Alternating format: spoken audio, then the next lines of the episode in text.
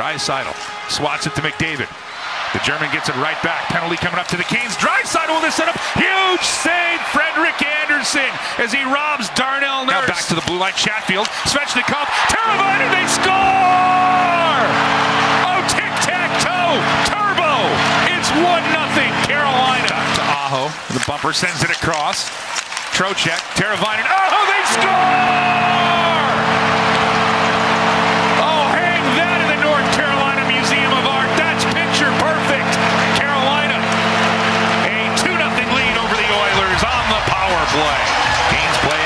Glass. It's kept in and worked back down low for Zach Hyman. Hyman tries to stuff chance. Andersen holds the door.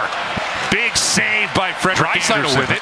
Tries to feather it across. Excellent back check by Svechnikov. Kane, though, gets to a loose puck. Skjei's back there to pop it free. Now McDavid comes up with a puck. He's watched by Slavin along the boards. Now it's McDavid and Draisaitl, and Smith is headed to the bench for the extra attacker. Draisaitl sends it right into the slot, and Andersen with a big save. Is cutting in was McLeod. Skjei got a huge piece of it, What a back check from Svechnikov on a puck that would have been on the tape of McDavid. 11 seconds remaining here. Now a chance for Kane. That's thrown wide. Draisaitl gets to it.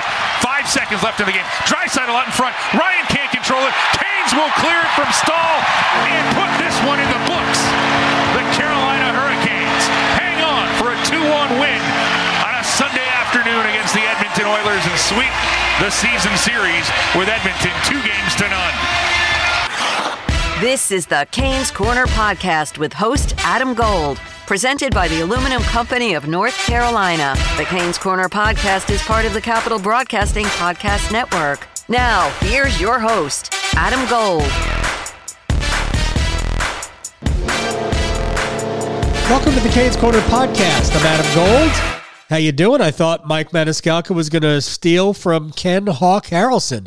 You can put it on the board. Something like that. I don't know. He used to do that at the end of White Sox games, or maybe it was a home run. I don't know.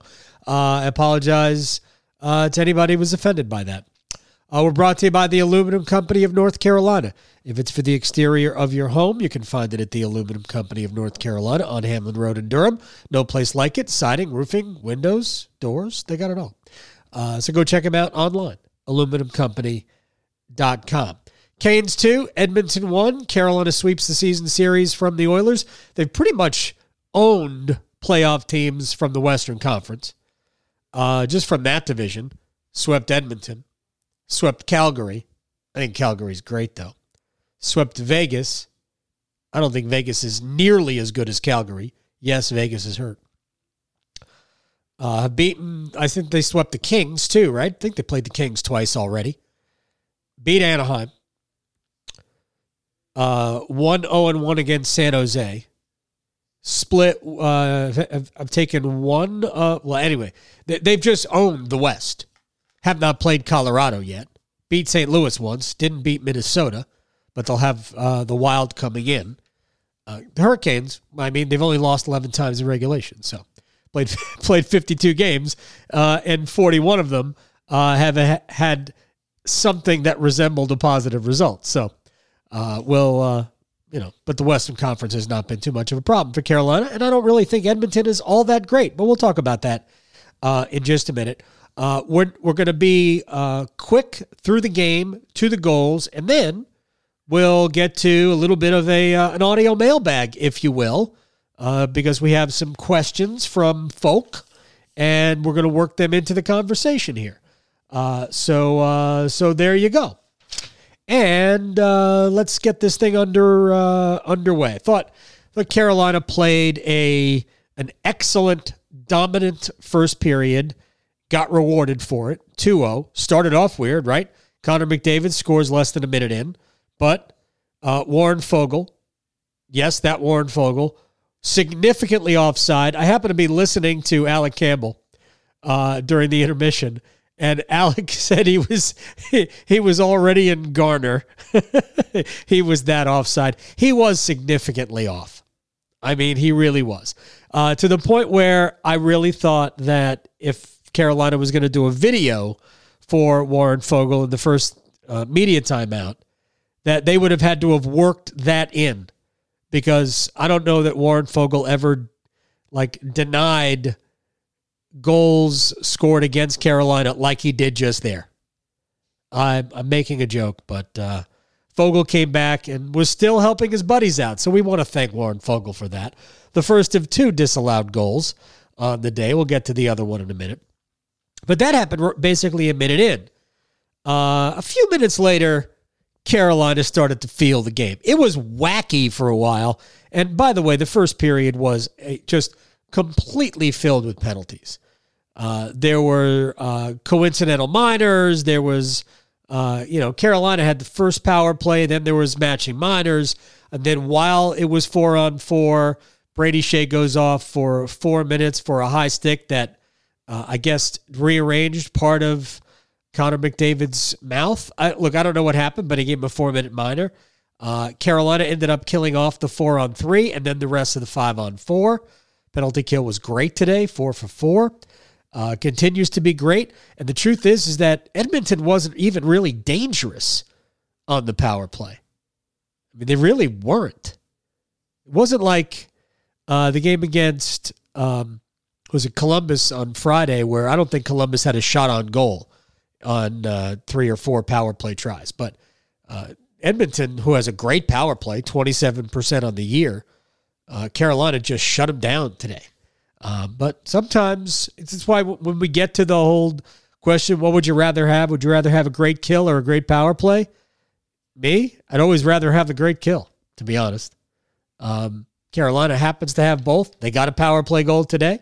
Second game in a row without a power play, with a power play goal without Tony DeAngelo. So I'll joke again with Rod when I talk to him before the game on Tuesday in Detroit. Guess you don't really need Tony. It worked once, right? Anyway, so the Hurricanes dominated the rest of the period to the point where the analytical numbers, gross. 16-8 shots on goal, 16-9 scoring chances, 7-3 grade A's. Carolina was just significantly better. Second period, got off to a good start. Carolina got the first goal about 3 minutes in. Tremendous defensive play by Sebastian Aho in the defensive zone to break up a play by Zach Hyman. It starts the other way. Puck gets up to Teräväinen, who throws just a gorgeous no-look pass across the ice to Brett Pesce, who snaps one high over Mike Smith. It's 3-0, except that Andrei Svechnikov was offside. 2 disallowed goals today. And the funny thing is, from that point on, I felt like Edmonton controlled the entire period. They scored less than a minute and a half later. Derek Ryan, of course. And Carolina was probably fortunate to not give up another goal. Frederik Andersen was great. He was great all game, but he was great in the second period. And they go to the third, and Carolina's trying to basically survive. And the third period was just a weird, dull period. There was just a lot of movement between the 20s. There just wasn't a lot. There were not a lot of scoring chances at all. And, the truth is that Edmonton only had 4 scoring chances, 1 grade A, the entire third period. It was a quiet third period. And again, I'm not entirely sure the Oilers are that good. They've got McDavid. They've got Draisaitl. Kane is obviously a good player. After that, what do they have? There's not a lot there. Zach Hyman's a good player. No question. He's not as good when he's not playing with McDavid, although we played with McDavid today. It was actually McDavid, Foegele, and Hyman on the top line. Draisaitl and Kane, and I don't remember who was playing as the third forward. Derek Ryan's a third-line center for them. So it's just not that good of a team in terms of, how do they stack up in the West? I realize they have those 2 guys up top, but I'm not even sure they're a playoff team, to be perfectly honest. If they are, it's only because the bottom or the middle of the West is just not very good. I think maybe that's really where we are. Colton Sevier was playing with Draisaitl and Evander Kane. All right, let's go through the game. We already told you that the Oilers had a goal waved off. McDavid, great goal. Foegele, in too soon. Sorry, no goal. So we pick up the action, 11:57 of the first. Carolina with some nifty passing. Now back to the blue line, Chatfield, Svechnikov, Teräväinen, they score! Oh, tic-tac-toe, turbo! It's 1-0, Carolina. Chatfield was actually part of the initial play that led to the goal as well. As Carolina got the puck deep, Chatfield was in below the goal, actually went all the way around behind the goal before sort of drifting back out to the point. Aho ends up with the puck. He sends it up. He was on the right side of the goal. Aho sends the puck up top to Chatfield, who passed it just to the left side of the goal to Svechnikov, who did not even hesitate. He just flipped the pass right back to Turbo in the high slot, and Teräväinen roofed it. It's 1-0 Carolina. There was a pattern to both Carolina's goals, and I'm not sure that wasn't by design, and we'll get to them. Carolina would go on the power play about 4 minutes later, and Sebastian Aho's 23rd ensued. Back to Aho. The bumper sends it across. Trocheck, Teräväinen, Aho, they score! Oh, hang that in the North Carolina Museum of Art. That's picture perfect. Carolina, a 2-0 lead over the Oilers on the power play. Yeah, the entire play was gorgeous passing. Slavin gets it. He walks it over to the middle of the point. He passes it to Teräväinen, above the left circle. He goes to Aho in the middle. Aho goes to Svechnikov all the way on the right side, inside the circle, just below the top of it. He goes the seam pass route to Teräväinen, who drifts down low just for a split second, and then drops it right to Aho in the slot, and that's a goal. Both goals low, I would say low to high, but low to slot, and easy putaways for first Teräväinen at his 15th, then to Aho, his 23rd, another power play goal. Aho's doing incredible work on the power play, and that bumper position, and I like to call it, I shouldn't even call it a bumper, it's the Brayden Point position, because during the playoffs, we saw Brayden Point live right there in the middle of the ice, and that's where Sebastian Aho is doing great work. They have the same agent, so maybe that's a thing. Aho's 23rd from Turbo and Svech, Teravainen's 15th from Svech, and Jalen Chatfield, who played well again, although he didn't play a ton, but that's all right. I love that kid. I think he's going to be dynamite for Carolina. He's going to be a very low-cost option on the third pair. That's what he's going to be going forward. A low-cost option. They have him for 2 years at not a lot.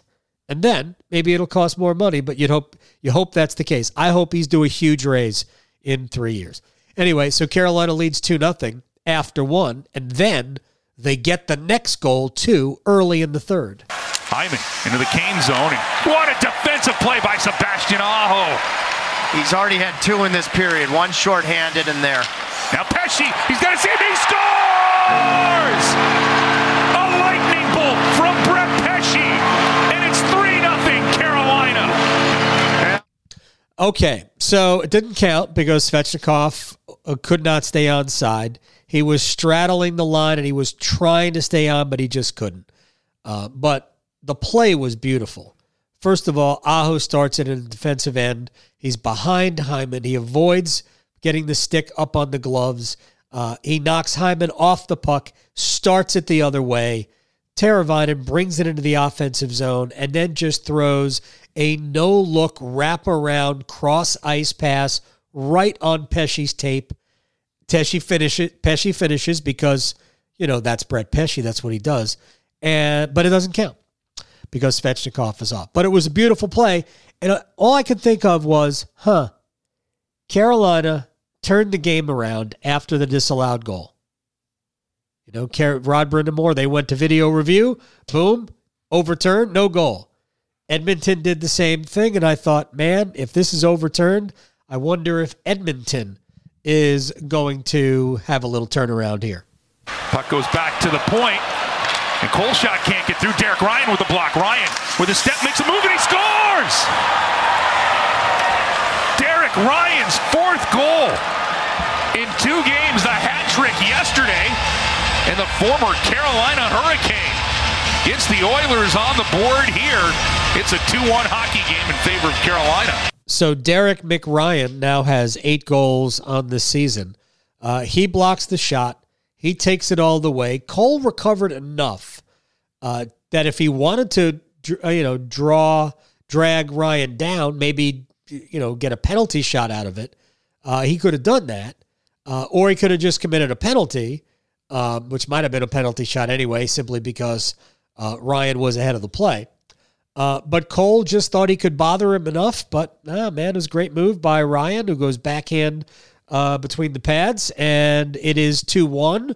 And Edmonton was the better team for the duration of the second period. But we get to the third, and it was relatively low event. How about this? Canes had 16 shots on goal in the first, 13 the rest of the way. They had 16 scoring chances in the first, 13 the rest of the way. 7 grade A scoring opportunities in the first, 3 the rest of the way, and all 3 of those were in the third period.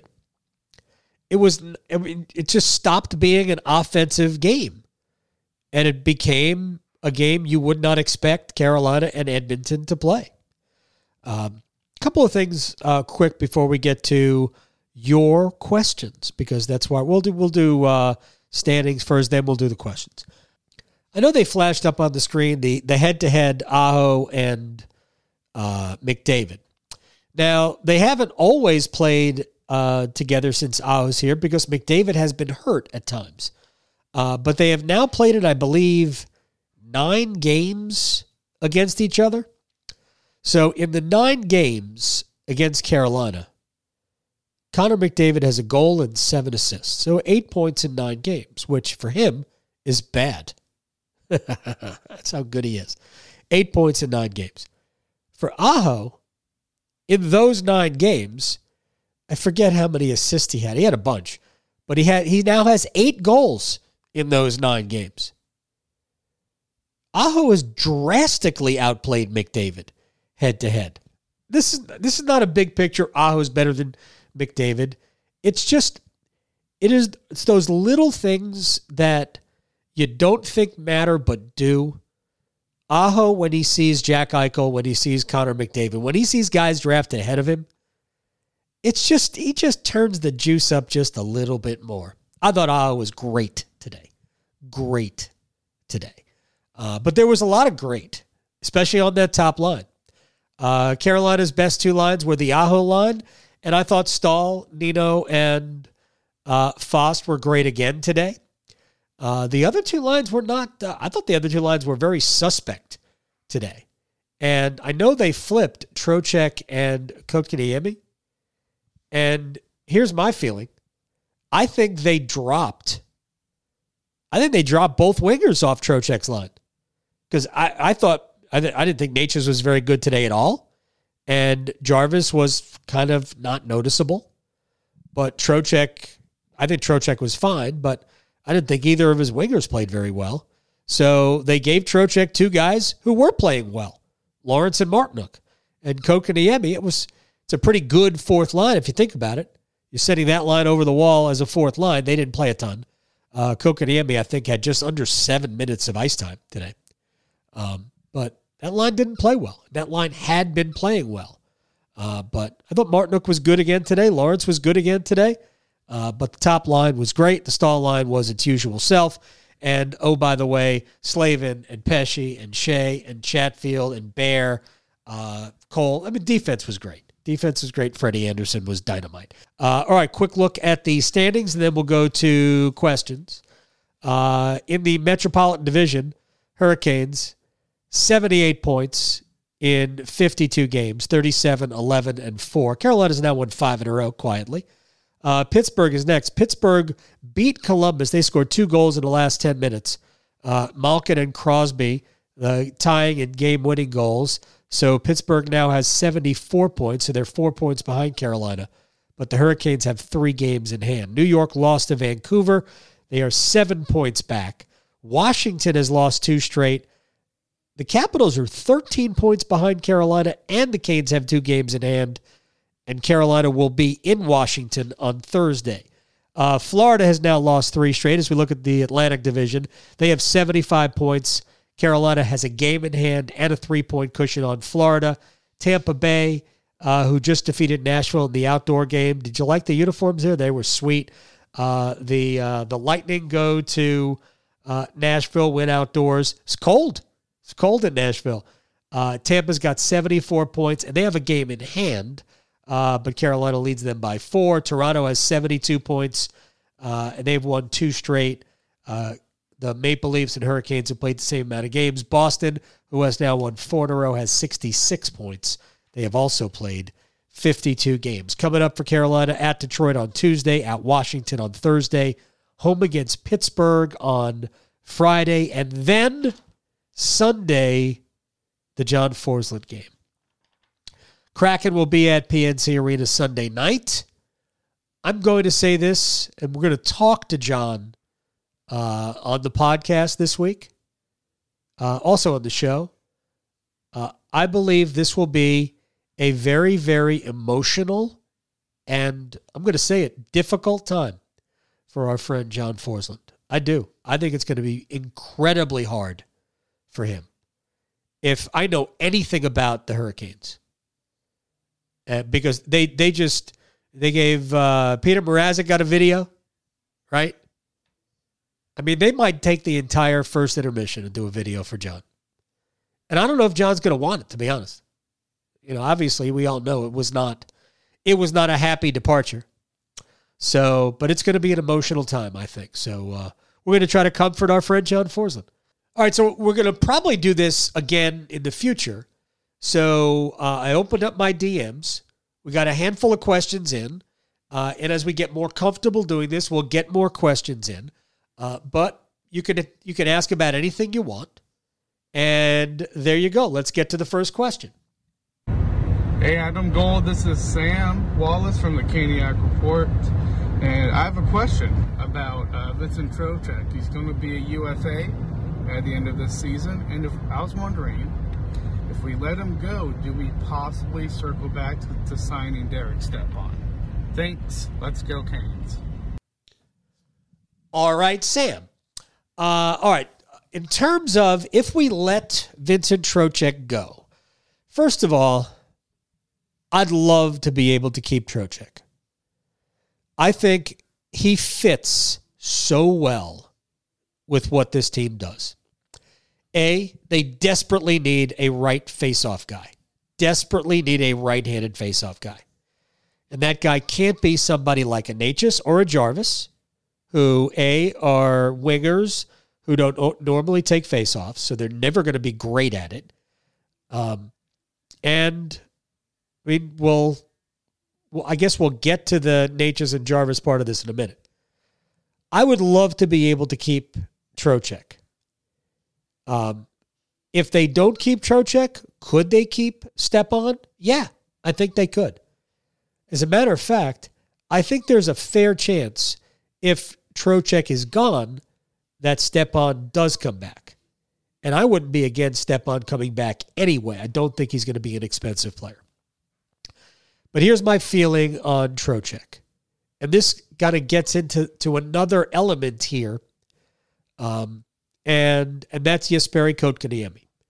Kotkaniemi, when given more responsibility, when forced to play a higher role on the center depth chart, has been excellent. So he has shown you what, you know, a lot of what he could be. When I watch Kotkaniemi play, even though I see a very good player, this is not a knock on Kotkaniemi, I wonder, will he ever be as good as Trocheck? And that's the question I'm asking. So I'm thinking about going forward, will Kotkaniemi ever be as good as Vincent Trocheck? Because I don't know that the answer is yes. I think that's his ceiling. I don't see him as being a 70-point-a-year guy. Do you? Anyway, so I would, if I had to, and I guess this is going to dovetail into another conversation, but I would really consider if you could get Trocheck at a 3-year deal. Trocheck's I think cap hit now is just under 5.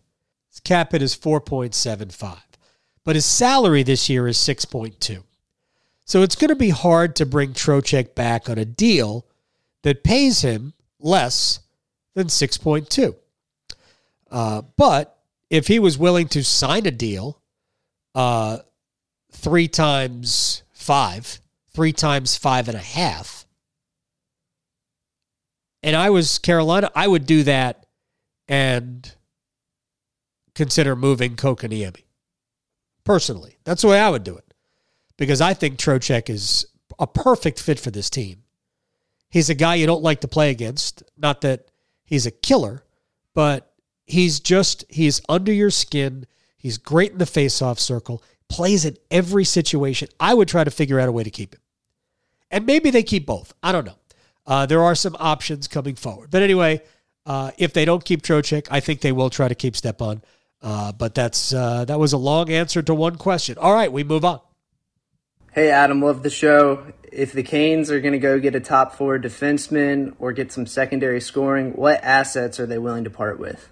All right, Bryce. Both of those things are needed, one more than the other. I was incredibly outspoken and persistent last year about Carolina not adding a defenseman. I wanted them to. I thought they had no choice but to add depth to the not just depth, but somebody who would play to the blue line. I'm just going back very quickly. The last thing you wanted to see in the playoffs was Jake Bean having to play in a top-4 role in double overtime. Can't have it. Guess what happened? Yes, Jake Bean had to play in a top-4 role in double overtime in Nashville twice. So, ultimately, Carolina made the decision last year that rearranging the deck chairs was fine. Did it cost them? They weren't better than Tampa anyway. So, it's hard to say. But this year, and this is not about Tony's injury, I've been saying it for a long time, I believe they need somebody who can play in their top 4, not that he would play in Carolina's top 4, but that he could. Somebody good enough to be a top 4 defenseman. Right now, when they're healthy, Slavin, DeAngelo, Pesce, Skjei, fine. But I will also say that Bear Cole, whatever combination of Bear Cole and Smith is too slow to play in the playoffs together. So at that point, you might have to separate Slavin and DeAngelo, or even Pesce and Skjei at times, and have somebody who can skate and play with Cole, or play with Bear, or play with Smith. And of course, all of this would be remedied if you went out and got a top 4 defenseman. Depth scoring, entirely dependent upon this. What are Natchez and Jarvis doing? I've lost track of how many games it's been since they have scored a goal. Now, there have been times, and I thought against Columbus, Natchez was very good and played actually a couple of games in a row at a high level. But he was not good today. Jarvis was not noticeable today. And they're getting no production out of them. The right wings are not scoring anymore. Other than Teuvo Teräväinen, who's now back on right wing, the scoring had been coming from, because Teuvo had been playing the left, the only right wings to score were Fost and Stepan. So they need production out of the right side. If you're not going to get it from Natchez or Jarvis, then you have to add it. You have to go out and add it. This team should be good enough to compete for and win a Stanley Cup. Like, we can say Tampa's the best team in the East until somebody beats them. But Carolina has beaten Tampa once this year. I'm not saying that means that much, but I think they're as good as Tampa. The difference is they have Vasilevsky and they have Hedman, not to mention Kucherov when he comes back. Actually, I think Kucherov is back. Stamkos, Point. I mean, they're loaded, right? But, I mean, the Hurricanes are too. So we'll see.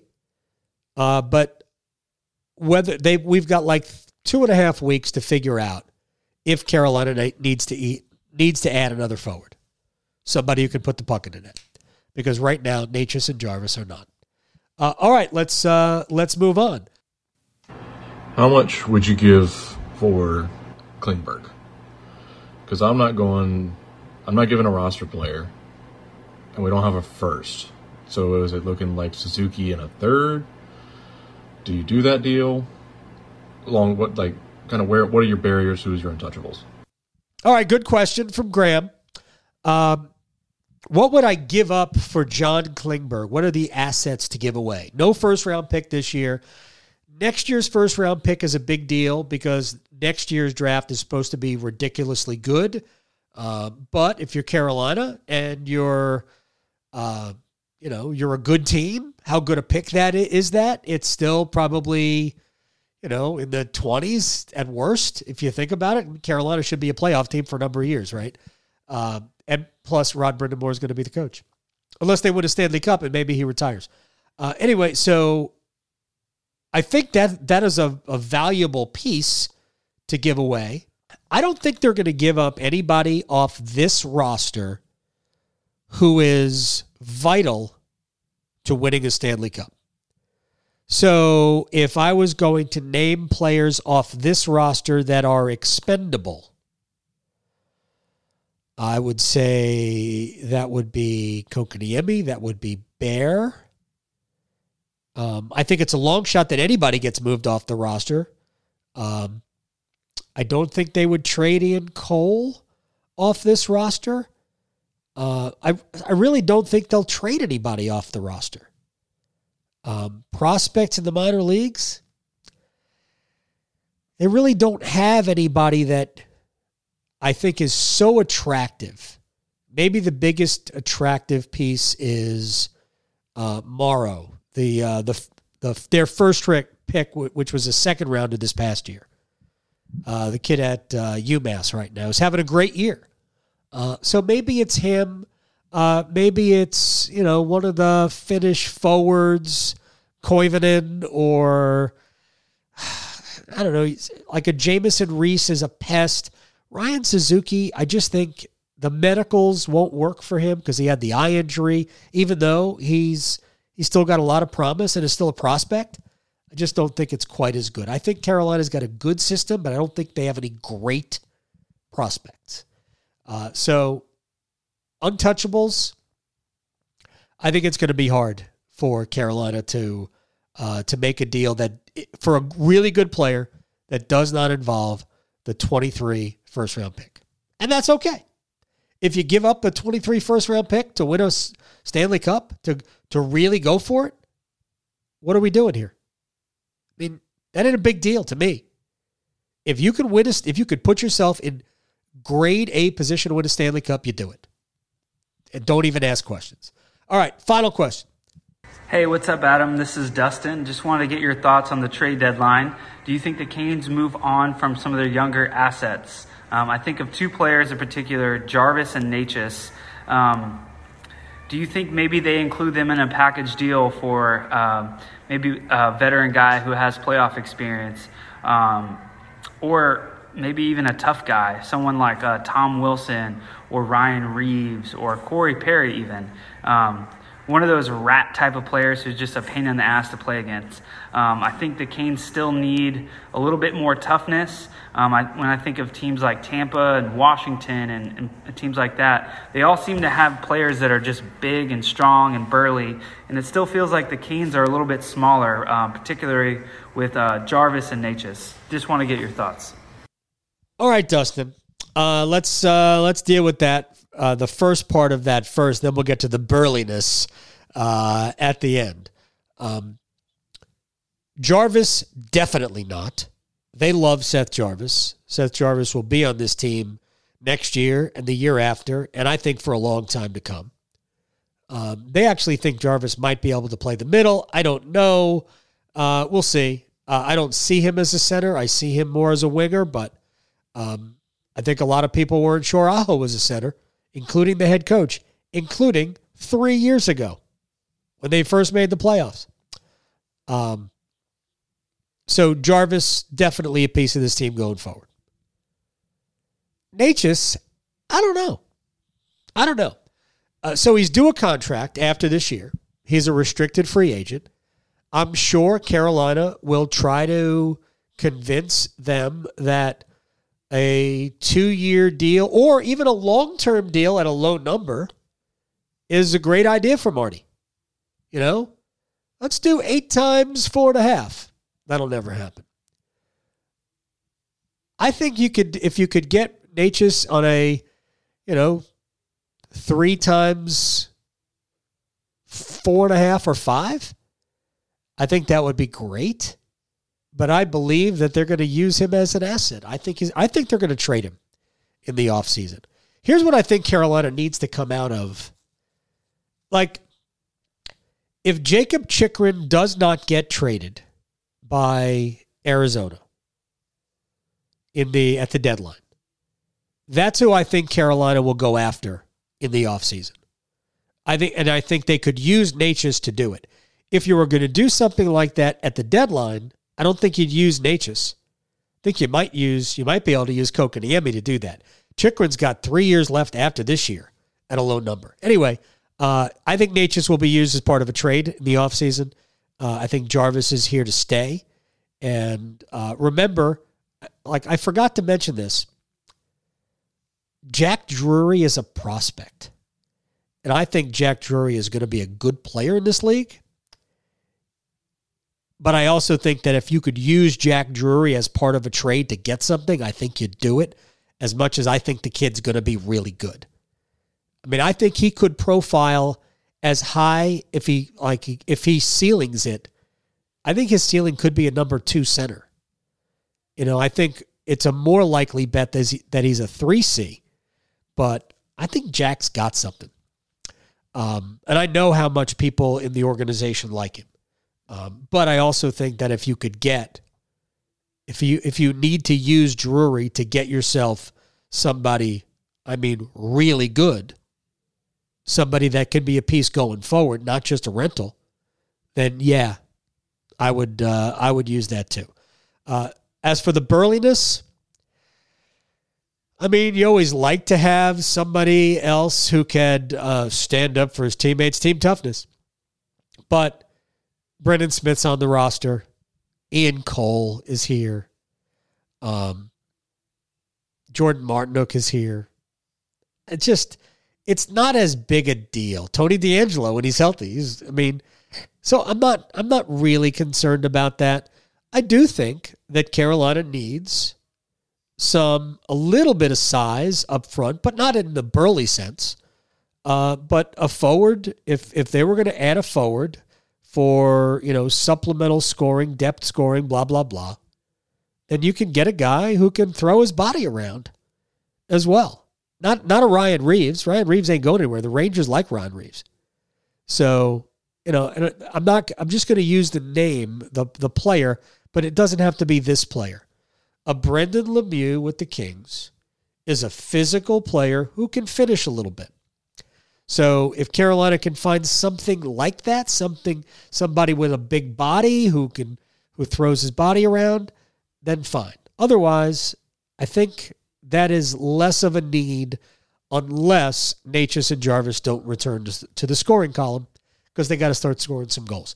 All right, I think we've wasted enough of everybody's time. We'll do this again on Tuesday after the game in Detroit. That will not be an easy game. The Red Wings are a team on the come, if you will. But they are young, they are fast, and they have always seemed to give Carolina a little bit of problems. Although Anthony Mantha's in D.C. right now, so maybe it won't be as big a deal. But they've got good young players, and that will not be easy. We're brought to you by the Aluminum Company of North Carolina. If it's for the exterior of your home, you can find it at the Aluminum Company of North Carolina on Hamlin Road in Durham. No place like it. Sammy Hannon and his crew do a great job, so go check them out online for a free no-obligation estimate at aluminumcompany.com. And follow us wherever you get your podcast. It's the Canes Corner Podcast. Ask for it by name. And we're here after every Hurricanes game, and we'll do the mailbag again another time. I appreciate everybody participating. And until Tuesday night, bye. This has been the Canes Corner Podcast with Adam Gold, presented by the Aluminum Company of North Carolina. You can listen to this podcast at WRALSportsFan.com or wherever you get your podcasts.